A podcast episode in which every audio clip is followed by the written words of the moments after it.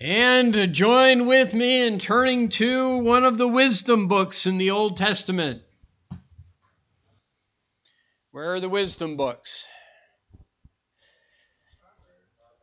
Proverbs. That's one of them. All right. One writer said this about Proverbs that it's a shame that it's listed as one of the wisdom books. Not because it doesn't have wisdom to give, but because he says there is a poetic beauty that is missed by many in the book of Proverbs. Because people approach it as a book just giving wisdom rather than a beautiful book of poetry, which is interesting to me. I never knew that. Uh, in fact, he, he said something like this Some just see it as a textbooks of guidance rather than a picturesque and beautiful writing that flows poetically through the paths of life we must all tread. What makes the book of Proverbs so special? You know some people don't take this book seriously, this book of the Bible? Uh, some believe that Proverbs are found throughout the world in various cultures and all are equal in value to those that are found in the book of Proverbs. So, what's so special about the book? In fact, uh, some would argue that Solomon spoke far more Proverbs than are recorded in that book. So, why hold these uh, in great of, as those that are of great importance? And why are they more special than the others? And quite honestly, the answer isn't found in the book of Proverbs, the answer is found in Timothy where the words, all scripture is given by inspiration of God. What makes these proverbs special, unique, different than all others is that they are included in the Holy Scripture and they are considered to be, and they are inspired, breathed by God. So there are things for us to learn, there are things to glean in the book of Proverbs. 915 verses in the book.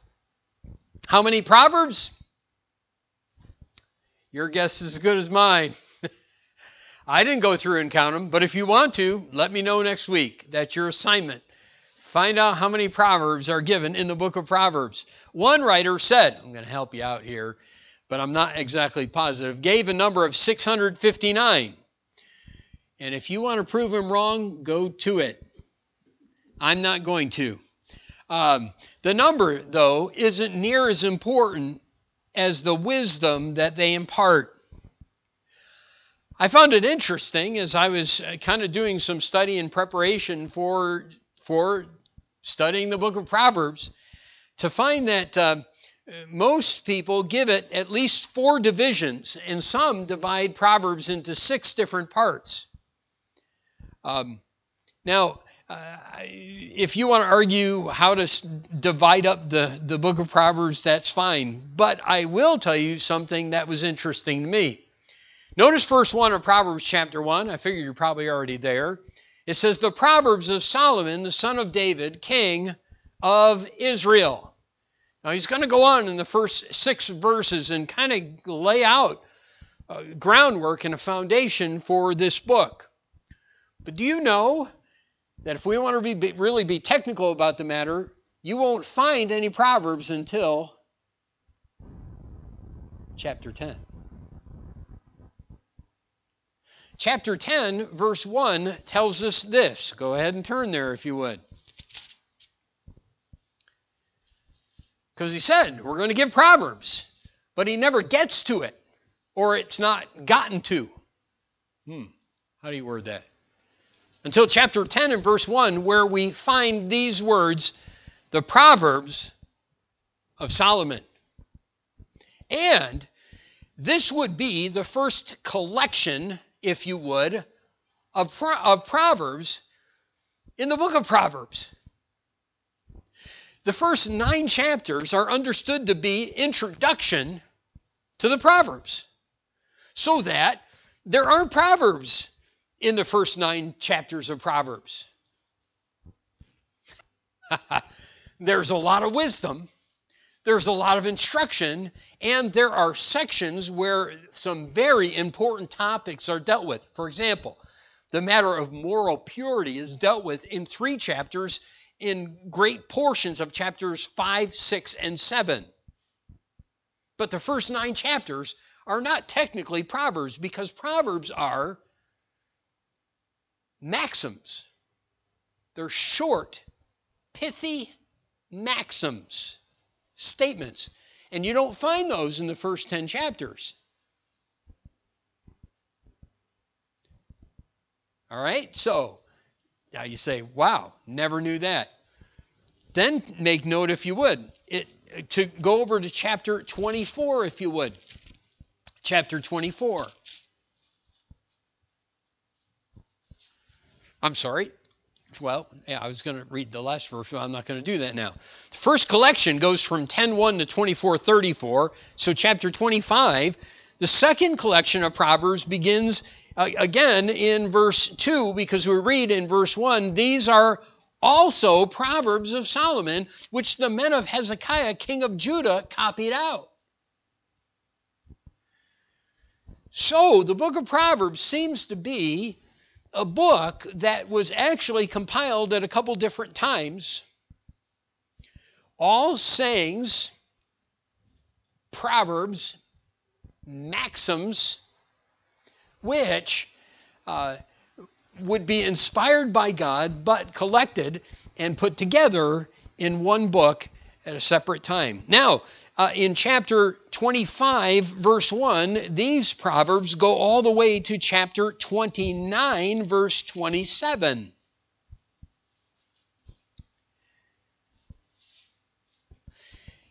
The last two chapters, this is why some have four divisions. They have the introduction, verse chapters 1 to 10. They have the first collection, chapter 10 through chapter 24. They have the second collection, chapter 25 through chapter 29.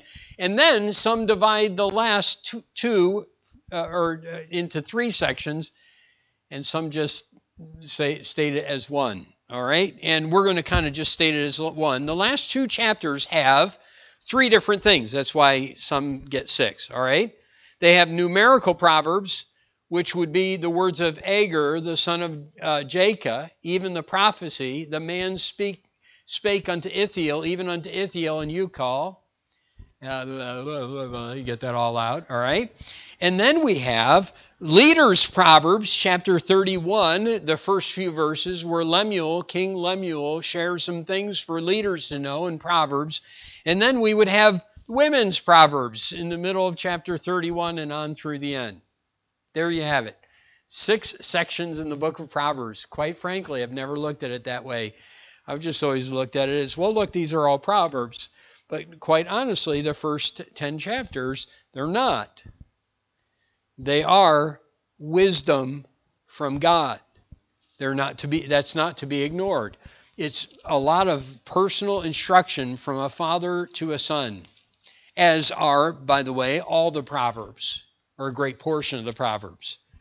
But let's go back to chapter 1 now, and let's see, now that we've divided it into four, five, or six, however you want to, four or six, however you want to divide it, uh, would be fine because none of that is inspired. That's just uh, to help us understand better what's going on. Now, in the beginning, as we just read, verse 1, the Proverbs of Solomon, the son of David, king of Israel, to know wisdom and instruction, to perceive the words of understanding, to receive the instruction of wisdom, justice, and judgment and equity, to give subtlety to the simple, to the young man knowledge and discretion. A wise man will hear and will increase learning, and a man of understanding shall attain unto wise counsels. To understand a proverb and the interpretation, the words of the wise and their dark sayings. And in those six verses, we have an introduction in the, in the introduction, which basically are going to lay out for us what Proverbs are, what Proverbs do, and how they're going to help in your life. And I hope you will be helped as we begin a study in the book of Proverbs. I have a real catchy title for the outline today the Book of Proverbs. I hope that impresses you. I could even put introduction to the book of Proverbs, but I wasn't I wasn't that advanced.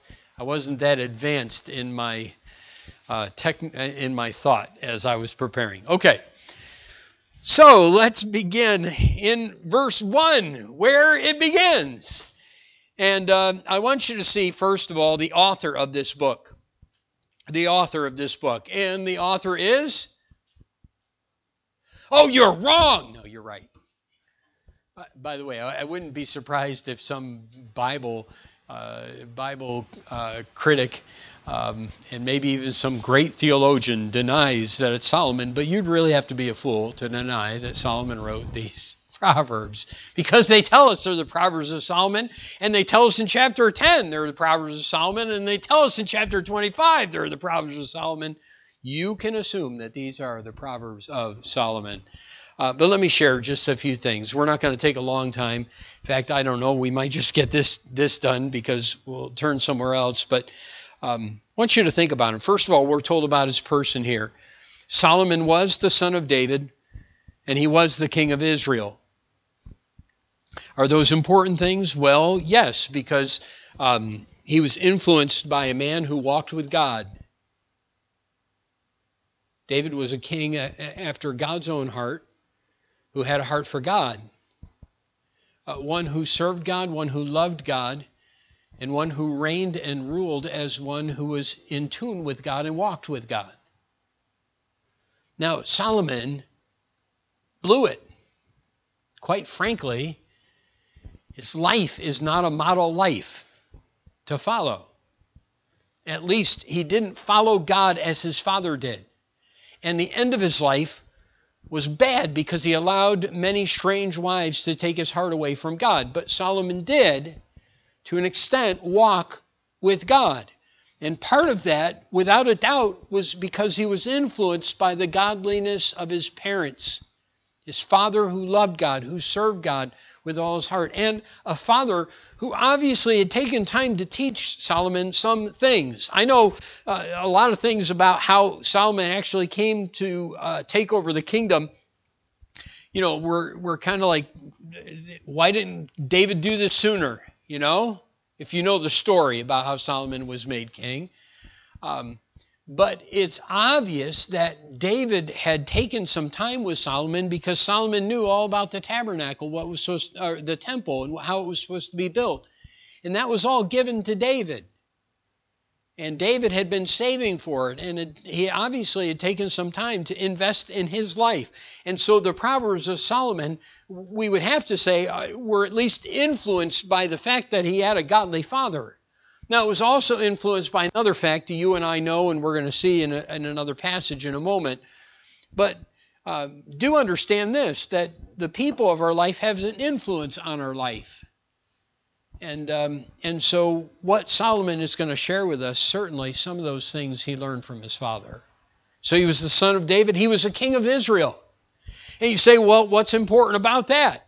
Well, what's important about that is we basically probably would not have Proverbs unless he was king of Israel.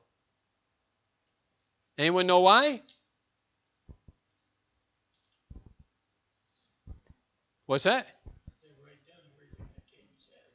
Okay, all right, because they wrote down everything the king says. I, that's fair enough.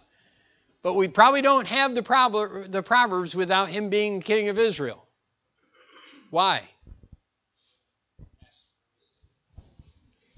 Got it. Wouldn't wouldn't have had opportunity to ask God, I look, I'm in charge of these this people. Lord, you've given them to me. God, God gave, by the way, he made the right choice. And God even told him that. God was well pleased with his choice. God gave him anything he wanted. You, you know, we, we talk about, you, you hear about the, the, dream, you know, rubbing a, uh, you know, a genie comes out of a, out of a bottle, you know, and rubbing that uh, so you know, and you, you the stories and everything else, and it's kind of like, yeah, that'll never happen. You get your three wishes, but Solomon was given by God, someone who could provide whatever it was, one wish, and he could have had what he wanted. What would you choose? Uh, seriously, would wisdom really been on the top of your list? Although we criticize Solomon for later on, and it's true, Solomon made a right choice. And because of that, you and I enjoy some very valuable, very valuable sayings that are that are true and reliable and helpful to all of life. All because God saw to it that what he promised years before that David would have a son that would sit on the throne and that the son would be Solomon. Because God fulfilled that, we have this book of the Bible, which we very well probably wouldn't have. There's another book we probably wouldn't have either Ecclesiastes, which is another interesting, very interesting book. Um, because it seems as if Solomon, with all the wisdom he had, didn't have much wisdom.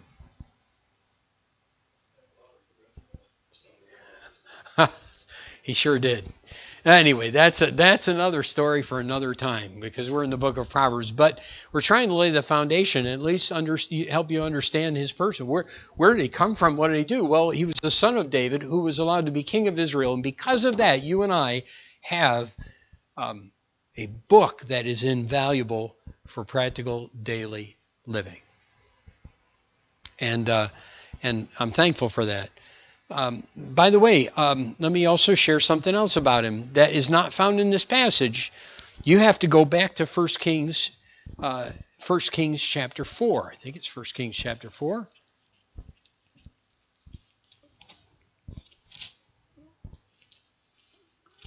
First Kings chapter 4. And the second thing I have, not just his person, but his popularity. You say, popularity? Yes. You know, Solomon was a very, very, very popular king. Well known. Um, we read this in chapter 4, uh, verse um, 34. And there came of all people to hear the wisdom of Solomon. From where? All over, all kings of the earth, which had heard of his wisdom. Uh, look at verse 30. Solomon's wisdom excelled the wisdom of all the children of the east country and all the wisdom of Egypt. For he was wiser than all men, than Ethan, the Ezrahite. You know him, don't you? And and love this one. He-Man. At least that's how it seems like you'd pronounce it. What a, what a man, right? And uh, and Ch- Chalcol, you know him, and Darda, man, Darda, whoo, man, the sons of Mahal, and his fame was in all nations round about. And you say, well, why were these guys mentioned? Because they were, they were the gurus of their day. If someone wanted wisdom, they would go to these guys. And, and get this Solomon would embarrass them. He was, he was wiser than they. Um, an amazing thing. He was a very popular king. Uh, he was popular because his wisdom exceeded that people that were thought to be the wisest men of his day, which means then Solomon was the wisest man uh, that walked the face of this earth. I, I almost, I, I actually have written a message called "The Wisest Fool This World Has Ever Known," because there are a number of things that were foolish about Solomon's life, but he did have a wisdom from God that caused him to exceed the other nations of the world. So his person, his popularity, but see also his provider. Who gave him this wisdom? Who gave him these proverbs? Well, um, what does it say in verse 29 of 1 Kings 4? Yeah, we're still there.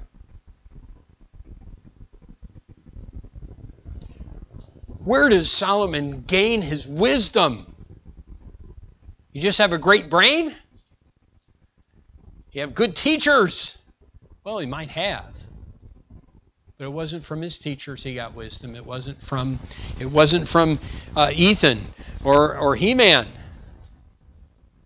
It was from God. Um, God gave him an opportunity to choose victory over his enemies, riches, and he chose wisdom. And God granted it. and he had wisdom beyond what worldly men had known in his day. And um, but his provider was God. So let me tell you something. What's what we find in Proverbs is going to help us because these are things that were given to him, and it's wisdom that was given to him not only by inspiration, but because God gave him wisdom and gave him the ability to be able to make these proverbs.